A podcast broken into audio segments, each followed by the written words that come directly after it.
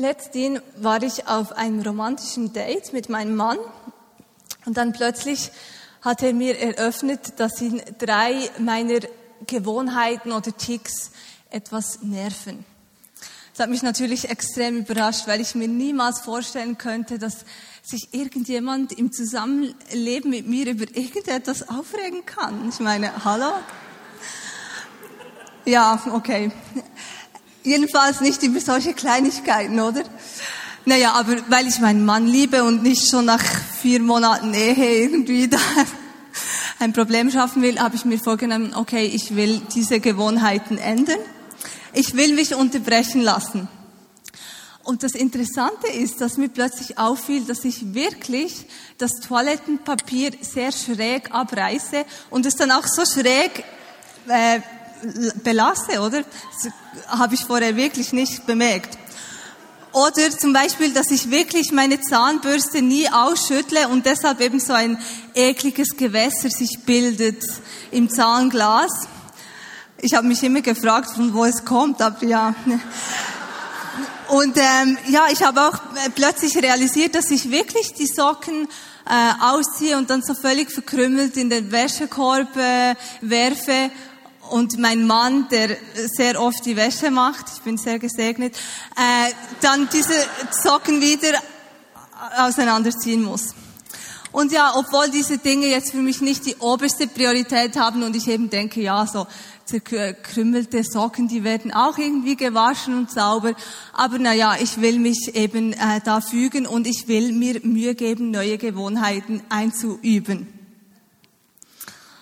Und das heutige Thema, das beschäftigt sich ein bisschen mit dieser Frage. Und das beschäftigt mich schon länger. Ich habe äh, gesehen, dass ich schon vor drei, rund dreieinhalb Jahren mal aufgeschrieben habe, dass das ein mögliches Predigtthema sein könnte. Und, äh, aber ich bin noch froh, habe ich, halte ich die Predigt erst jetzt, weil ich glaube, ich habe ein bisschen eine andere Herangehensweise heute. Jedenfalls beschäftigt mich dieses Thema bzw. diese Frage zurzeit wieder etwas mehr. Und zwar ist es die Frage, lasse ich mich unterbrechen? Und wenn du heute nichts anderes mitnimmst als diese Frage, lasse ich mich unterbrechen, dann bin ich schon, und, und diese Frage in das neue Jahr mitnimmst und dir, dir darüber Gedanken machst, machst, dann bin ich schon wahnsinnig glücklich. Und wenn du noch ein bisschen mehr mitnehmen willst, dann werde ich noch einige Gedanken mit dir teilen. Aber wie immer, meistens halte ich diese Predigten für mich selber.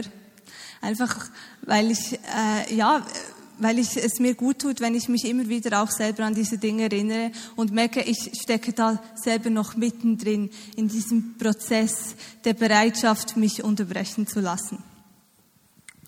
Also wenn es so auf Ende Jahr zugeht, wir haben es vorher auch schon angetönt, das ist der letzte Sonntag im Jahr 2014. Das Jahr verging wie im Flug. Und dann äh, äh, fängt man sich so an, Gedanken zu machen. Man überlegt sich, wie war das letzte Jahr? Was, was waren vielleicht so Dinge, die Gott gesprochen hat? Was habe ich erlebt? Und wie sieht die Zukunft aus?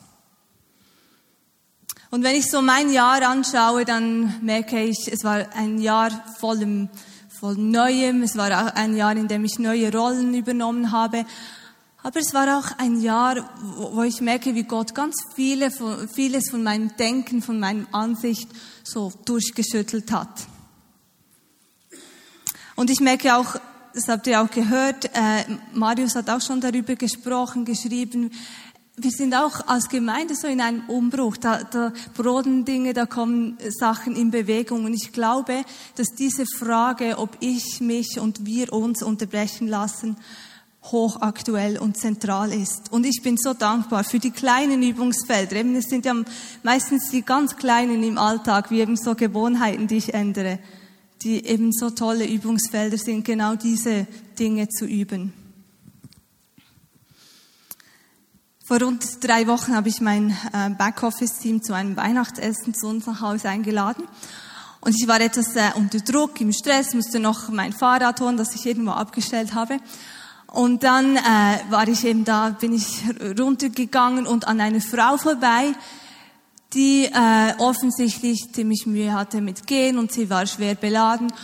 Und wenn diese Frau jetzt in, in meine Richtung gegangen wäre, dann hätte ich sie bestimmt gefragt, ob ich ihr helfen konnte, könnte. Aber weil sie eben abzweigte, äh, war das Thema für mich erledigt und ich dachte, ja, eben sie geht eines anderen Weges und ich muss mich ja auch beeilen. Die Leute kommen dann und so und holte mein Fahrrad, setzte mich und aufs Fahrrad ging, fuhr nach Hause. Aber da unterbrach mich Jesus und sprach etwas zu mir, das mich zutiefst berührte. Und er sagte zu mir, Deborah, dein Maß an Bereitschaft, dich unterbrechen zu lassen, das bestimmt auch das Maß an meinem übernatürlichen Eingreifen, an meiner spürbaren Gegenwart in deinem Leben. Weil mich unterbrechen zu lassen, heißt im Klartext Kontrolle abgeben. Das heißt, meine innere Agenda, das, was mich treibt, loszulassen. Und das heißt sehr oft, dass ich in, in neues Gebiet reingehe. In ungewohntes Gebiet. Und genau dort komme ich in diese Abhängigkeit von Gottes spürbare Gegenwart. Und als ich mich so mit diesem Thema auseinandergesetzt habe, wurde mir bewusst, dass es eben gleichzeitig mein Unterbrechen äh, des, meines Denkens, ein Unterbrechen meines Denkens braucht. Weil ich glaube, das ist die zentrale Grundlage, wenn ich mich so mit diesem Thema unterbrechen lassen äh, beschäftige, weil es ganz viel von Gottes Sicht, wie er sieht, eröffnet. Und ich möchte heute drei Arten der Unterbrechung mit euch kurz anschauen. Erstens, wie ich sage, es gibt die, die, die Unterbrechung des Denkens. Und wir finden in der Apostelgeschichte 10, 9 und fortfolgende ein wunderbares Beispiel von diesem veränderten Denken. Und wir projizieren das auch auf dem Screen, da könnt ihr das auch mitverfolgen. Ich lese das vor. Dort lesen wir. Um die Mittagszeit des folgenden Tages, die Boten des Cornelius waren noch unterwegs, näherten sich aber bereits der Stadt. Stieg Petrus zum Beten auf das flache Dach des Hauses, in dem er zu Gast war. Nach einiger Zeit wurde er hungrig und bat um etwas zu essen. Während ihm nun eine Mahlzeit vorbereitet wurde, hatte er eine Vision. Er sah den Himmel offen stehen und etwas wie ein riesiges leinenes Tuch herabkommen, das, gehalten an seinen vier Ecken, auf die Erde heruntergelassen wurde. In dem Tuch befanden sich Tiere aller Art, Vierfüßer, Reptilien und Vögel. Nun hörte er eine Stimme. Auf, Petrus, schlacht und iss. Auf gar keinen Fall, Herr, entgegnete Petrus. In meinem ganzen Leben habe ich noch nie etwas Unheiliges und Unreines gegessen. Doch die Stimme wiederholte die Aufforderung. Was Gott für rein erklärt hat, das behandle du nicht, als wäre es unrein, sagte sie. Und noch ein drittes Mal wurde Petrus zum Essen aufgefordert. Danach verschwand das Tuch so unvermittelt wieder im Himmel, wie es gekommen war. Also Simon ist hier bei, äh, Petrus ist hier bei Simon dem Gerber zu Gast auf dem Dach und hat eben diese Vision. Und diese Vision durchspricht sein gewohntes Denken, all das, was er über seit seiner Kindheit gelernt hat, was er gesehen hat, wie seine Familie gelebt hat, wie, wie seine Vorfahren über 30 Generationen gelebt haben, wird, wird plötzlich dieses Denken, dieses diese Vorstellung völlig zerbrochen. Weil im dritten Mose 20 hat Gott ganz genaue Anweisungen gegeben, welche Tiere rein und welche unrein sind. Und nun wird eigentlich Petrus in dieser Vision, wird ihm gesagt, dass etwas völlig Gegenteiliges äh, wahr sein soll. Und ich stelle mir vor, wie schockierend das für Petrus gewesen ist. Aber Petrus lässt zu, dass sein Denken gebrochen wird. Und er geht mit den Gesandten von Cornelius, die ihn holen wollten. Und Cornelius, das war ein römischer Hauptmann, also der gehörte nicht dem jüdischen Volk an. Wir lesen dann weiter, als er zu, zum Cornelius, äh, zu seinem Haus kommt, heißt es im Vers 28, ihr wisst sicher, sagte er zu ihnen, dass es einem Juden nicht erlaubt ist, engeren Kontakt mit jemandem, jemandem zu haben, der zu einem anderen Volk gehört oder ihn gar in seinem Haus zu besuchen. Aber Gott hat mir unmissverständlich klar gemacht, dass man keinen Menschen als unheilig oder unrein bezeichnen darf, nur weil er kein Jude ist. Daher habe ich auch keine Einwände gemacht, als man mich einlud, hierher zu kommen. Und nun lasst mich wissen, aus welchem Grund ihr mich geholt habt. Dieses Ereignis wurde der Schlüssel, dass Menschen, welche auch anderen Nationen eben nicht Juden waren, in die Gemeinschaft aufgenommen wurden mit Christen. Weil wir lesen dann weiter im Vers 44, wie es heißt, wenn Petrus noch über diese Dinge sprach, kam der Heilige Geist auf alle herab, die seine Botschaft hörten. Die Gläubigen jüdischer Herkunft, die Petrus nach Caesarea begleitet hatten, waren außer sich vor Verwunderung, dass die Gabe Gottes, der Heilige Geist, auch über Nichtjuden ausgegossen wurde. Sie hörten nämlich, wie die Versammelten in geistgewirkten Sprachen redeten und Gott für seine Größe priesen. Schließlich wandte sich Petrus an seine Begleiter und sagte, wer hätte jetzt das Recht, diesen Leuten die Taufe zu verweigern? Jetzt, wo sie genau wie wir den Heiligen Geist empfangen haben. Und er ordnete an, sie im Namen von Jesus Christus zu taufen. Danach blieb er auf ihre Bitte hin noch einige Tage bei ihnen. Die Grundlage, dass all das passieren konnte, war, dass Petrus zuließ, dass sein Denken gebrochen, unterbrochen wurde. All das, was er über Jahrzehnte lang immer geglaubt hatte, wurde zerbrochen und er ließ es zu, etwas Neues einzuüben. Und ich merke auch, in, in, wie ich es schon am Anfang erwähnt habe, in letzter Zeit hat Gott auch angefangen, mein, mein Denken so zu unterbrechen. Zum Beispiel im Bereich meines Leistungsdenkens, wo ich merke, da bin ich sehr oft so in, in gewissen Denkstrukturen. Und Gott hat angefangen, das zu unterbrechen, zu, zu durchbrechen. Und er ist immer noch da, da dran. Nun gibt es eine zweite Art der Unterbrechung. Und das ist die Unterbrechung aufgrund von äußerer, äußeren Einwirkungen. Ich gebe euch ein kleines Beispiel aus meinem Leben. Das ist ein kleines Beispiel und es gibt viel größere äh, Einwirkungen, die euch vielleicht jetzt auch in den Sinn kommen, wenn ich mein Beispiel erzähle. Aber ähm, vor einigen Wochen stürzte mein Mac ab. Und äh, er stürzte nicht nur einmal ab, sondern zweimal.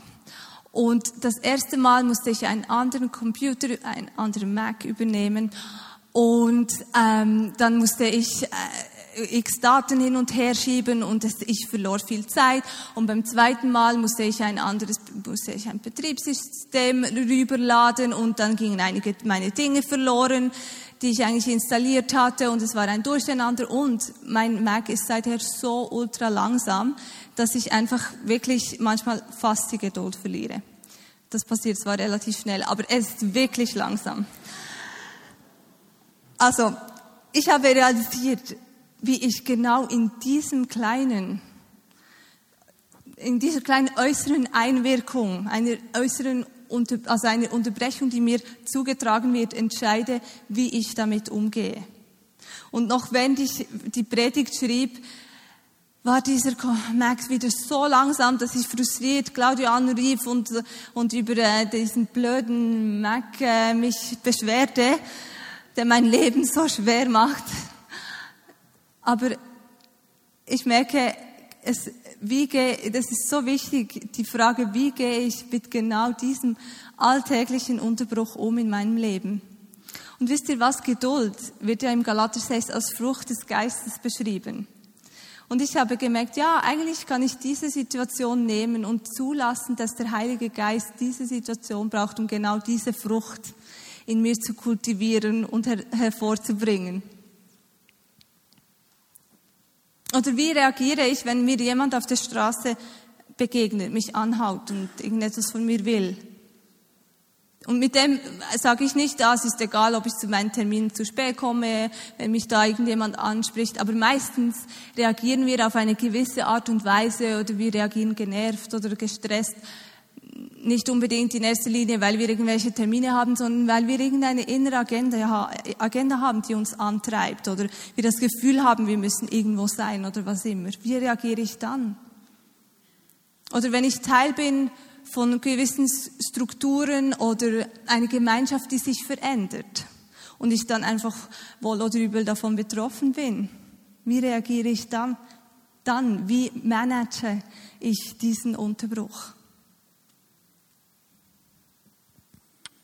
Und dann gibt es die dritte Unterbrechung. Und das ist die Unterbrechung, wo ich eine bewusste Entscheidung treffe, mich unterbrechen zu lassen. Das heißt, ich initiiere einen Unterbruch. Nun, das beste Beispiel einer Bereitschaft, sich zu unterbrechen, ist natürlich Jesus. Und wenn wir sein Leben anschauen, das, dann ist es voller Beispiele, wie er sich unterbrechen ließ. Aber ich möchte euch zwei davon erzählen, die, die gefallen mir besonders gut. Wir finden das eine im Matthäus 14, 13. Dort lesen wir, als Jesus das hörte, zog er sich zurück. Er fuhr mit dem Boot an einen einsamen Ort, um allein zu sein. Doch es sprach sich herum, dass er wegfuhr und aus den umliegenden Ortschaften gingen ihm die Leute auf dem Landweg nach. Als Jesus aus dem Boot stieg und die vielen Menschen sah, ergriff ihn tiefes Mitgefühl und erheilte die Kranken. Dieses Beispiel trug sich bei, als ähm, Johannes der Täufer umgebracht wurde und Jesus hat davon erfahren. Er war voller Trauer, er war traurig und wollte sich einfach mal zurückziehen. Er wollte einfach alleine sein. Also ging er eben an eine andere Stelle und die Menschen folgten ihm. Und dann war er plötzlich mit dieser riesen Menschenmenge konfrontiert. Aber wisst ihr was, an anderen Beispielen, Beispielen in den Evangelien, da kamen Leute direkt auf Jesus zu, zum Beispiel auf dem Weg nach Jericho, als der, der blinde Mann lauthals auf sich aufmerksam gemacht hat und geschrien hat, Jesus, hilf mir. Oder die vier Freunde, die das Dach ähm, öffneten und den Gelebten runterließen, die haben Jesus wirklich unterbrochen. Aber hier an dieser Stelle lesen wir nicht, dass irgendwelche Menschen auf ihn zukamen oder, oder äh, jemand, eine kranke Person zu ihm brachte, sondern es heißt einfach, er hat die Menschenmenge gesehen und er hat darauf reagiert, er hatte Mitleid.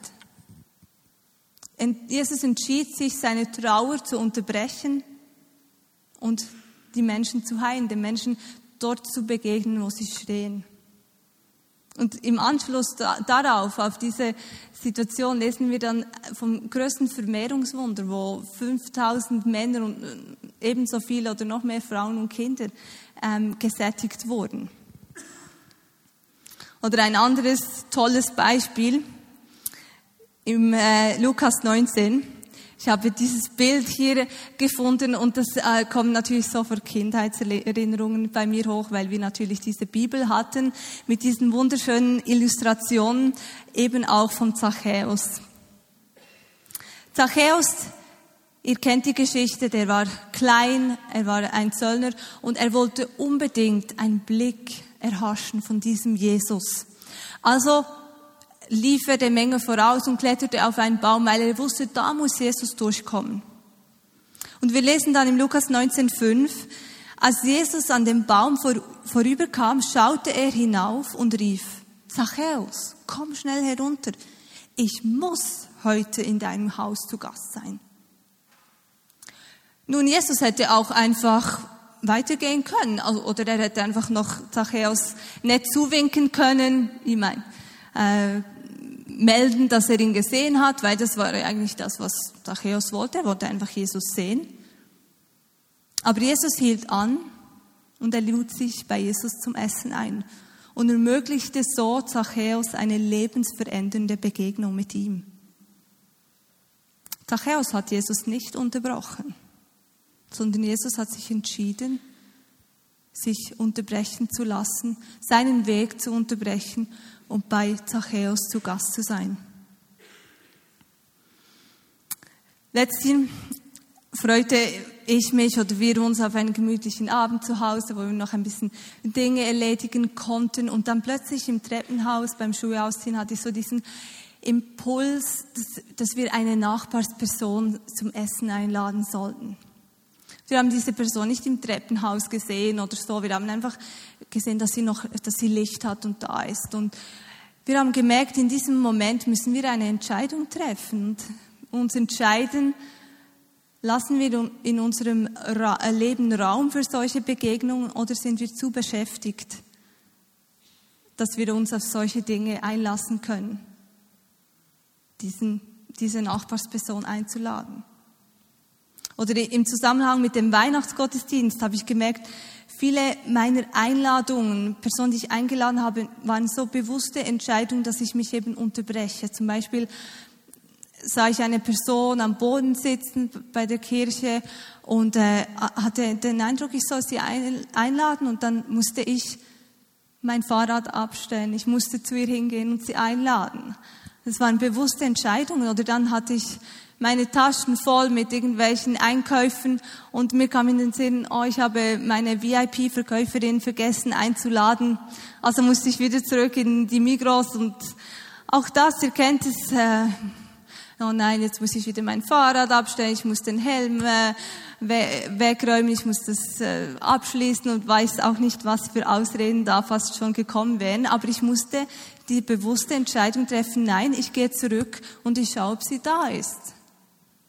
Oder vor einiger Zeit habe ich mich bewusst entschieden, dass ich Touristen, die irgendwie suchend aussehen, dass ich sie anspreche und frage, ob sie eine, ob sie Hilfe brauchen, einfach weil ich denke, dass ich möchte, dass sie Bern als die freundlichste Stadt äh, in Erinnerung halten. Also muss ich ja meinen Beitrag dazu leisten, aber ich muss auf sie zugehen. Oder was mich zum Beispiel immer noch sehr herausfordert, ist, mich unterbrechen zu lassen, wenn ich Menschen sehe, die die offensichtlich äh, kranke Beine oder eben die an Krücken gehen oder so. Ich merke, das kostet mich immer noch Überwindung, mich dort unterbrechen zu lassen und auf diese Menschen zuzugehen. Aber eigentlich ist es genau das, was ich möchte, auch im neuen Jahr Raum schaffen für solche Unterbrechungen, so auch Menschen die Möglichkeit zu geben, eine Begegnung mit Jesus zu haben. Und nun habe ich viel gesprochen, ich brauche einen Schluck Wasser und deshalb macht ihr jetzt einen Austausch. Nicht nur wegen dem. Ich finde es einfach schön, wenn wir uns aktivieren. Genau. Und lasst uns zu zweit oder zu dritt austauschen. Was sind deine, wenn ich jetzt da erzählt habe, was sind Dinge in deinem Leben, wo du eine Unterbrechung brauchst? Vielleicht kommt dir eine Unterbrechung in den Sinn, die du nicht so gemanagt hast, wie du das eigentlich möchtest. Oder vielleicht merkst du, da ist ein Denken, ein Denkmuster, das Unterbrechung braucht.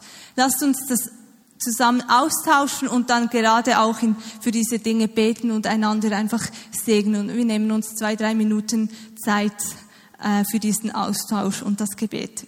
Und wenn du lieber das alleine machen möchtest und überlegen, das ist völlig auch okay, aber äh, dreht euch doch einander zu und dann werden wir das gleich machen. Gut, ihr könnt langsam zum Abschluss kommen.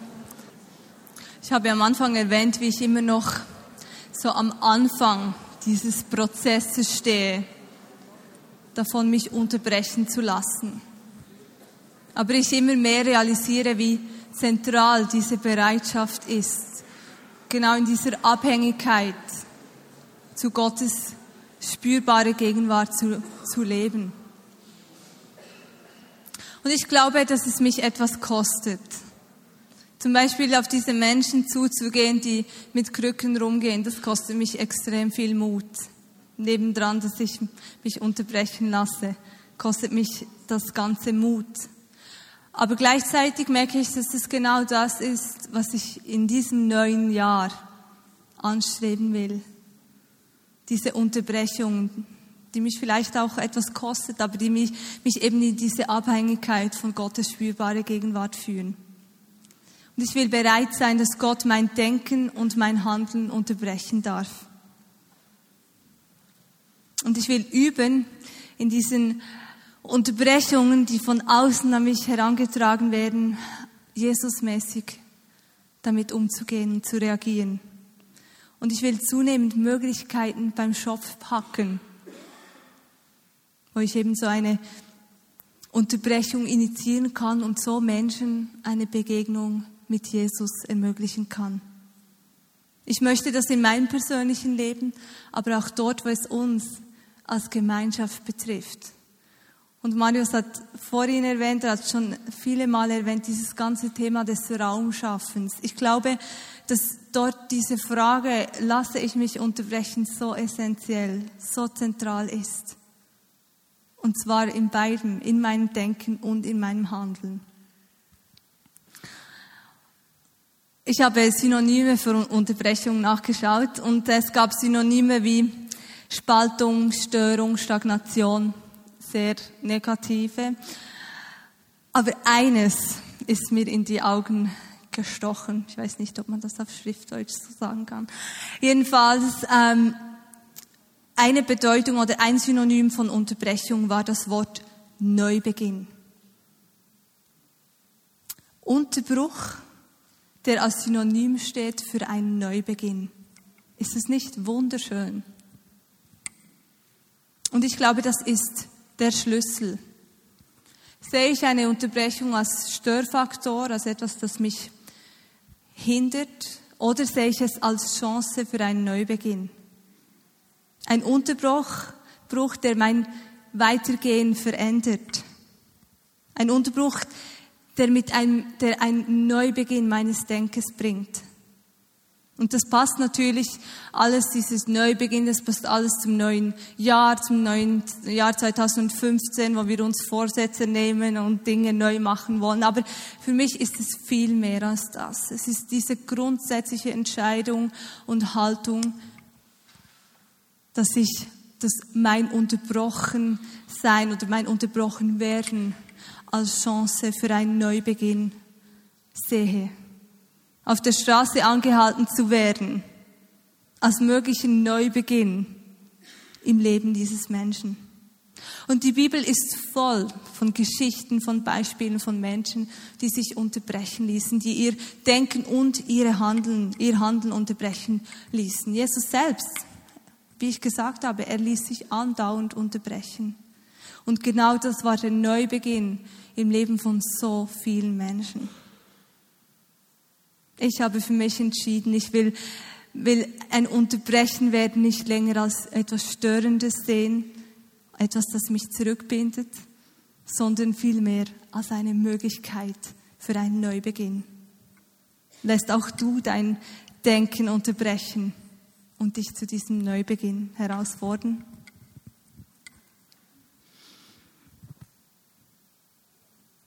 möchte, dass wir zum Schluss noch für zwei Gruppen von Menschen beten. Und zwar ist noch schön, ist der Weihnachtsbaum noch da. Das erinnert uns immer noch daran, dass es Weihnachten war. Und zwar ist mir diese Weihnachten wieder neu so, hat es mich so berührt, dass Jesus einfach ein Gott ist, der in, in meine Lebensrealität hereinbricht und, und die, in die, einfach, dass er ein Gott ist, der in Lebensrealitäten hereinbricht. Wir haben dann auch an unserem Weihnachtsfest ganz bewusst auch für die Menschen in Syrien gebetet, einfach mit dem Wissen, dass Gott ein Gott ist, der auch in ihre Lebensrealität hereinbricht und das begeistert mich an ihm. Und deshalb möchte ich einfach beten, für, für wenn, wenn du jetzt auch während dieser Predigt gemerkt hast, da habe ich eine, etwas, wo ich einfach brauche, dass Jesus da hineinbricht, dass er mich, mich, mir begegnet, genau dort, wo ich stehe, in meiner Lebensrealität hereinbricht, dann möchten wir für dich beten. Und die zweite Gruppe von Menschen ist, ich möchte für dich beten, wenn du heute eine Entscheidung treffen willst, dass Jesus der Herr deines Lebens sein soll.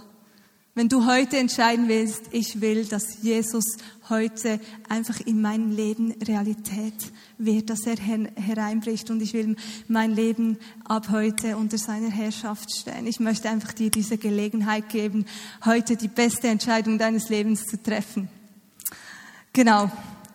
Wenn das dich betrifft, eine dieser zwei ähm, Dinge, dann äh, ich, äh, möchte ich dich jetzt bitten, einfach aufzustehen und dann werden die Menschen rundherum für dich beten. Du darfst jetzt aufstehen.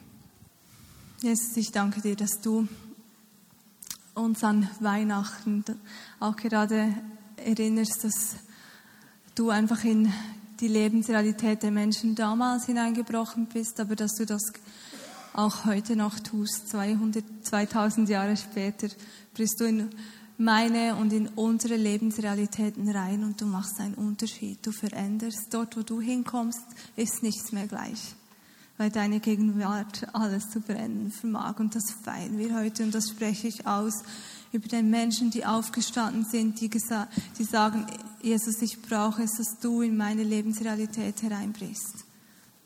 Und für diese Menschen, die heute einen Anfang mit dir machen, segne ich einfach für diesen Neubeginn, einfach im Wissen, Jesus feiert mit, er ist so begeistert, dich in seine Familie zu haben.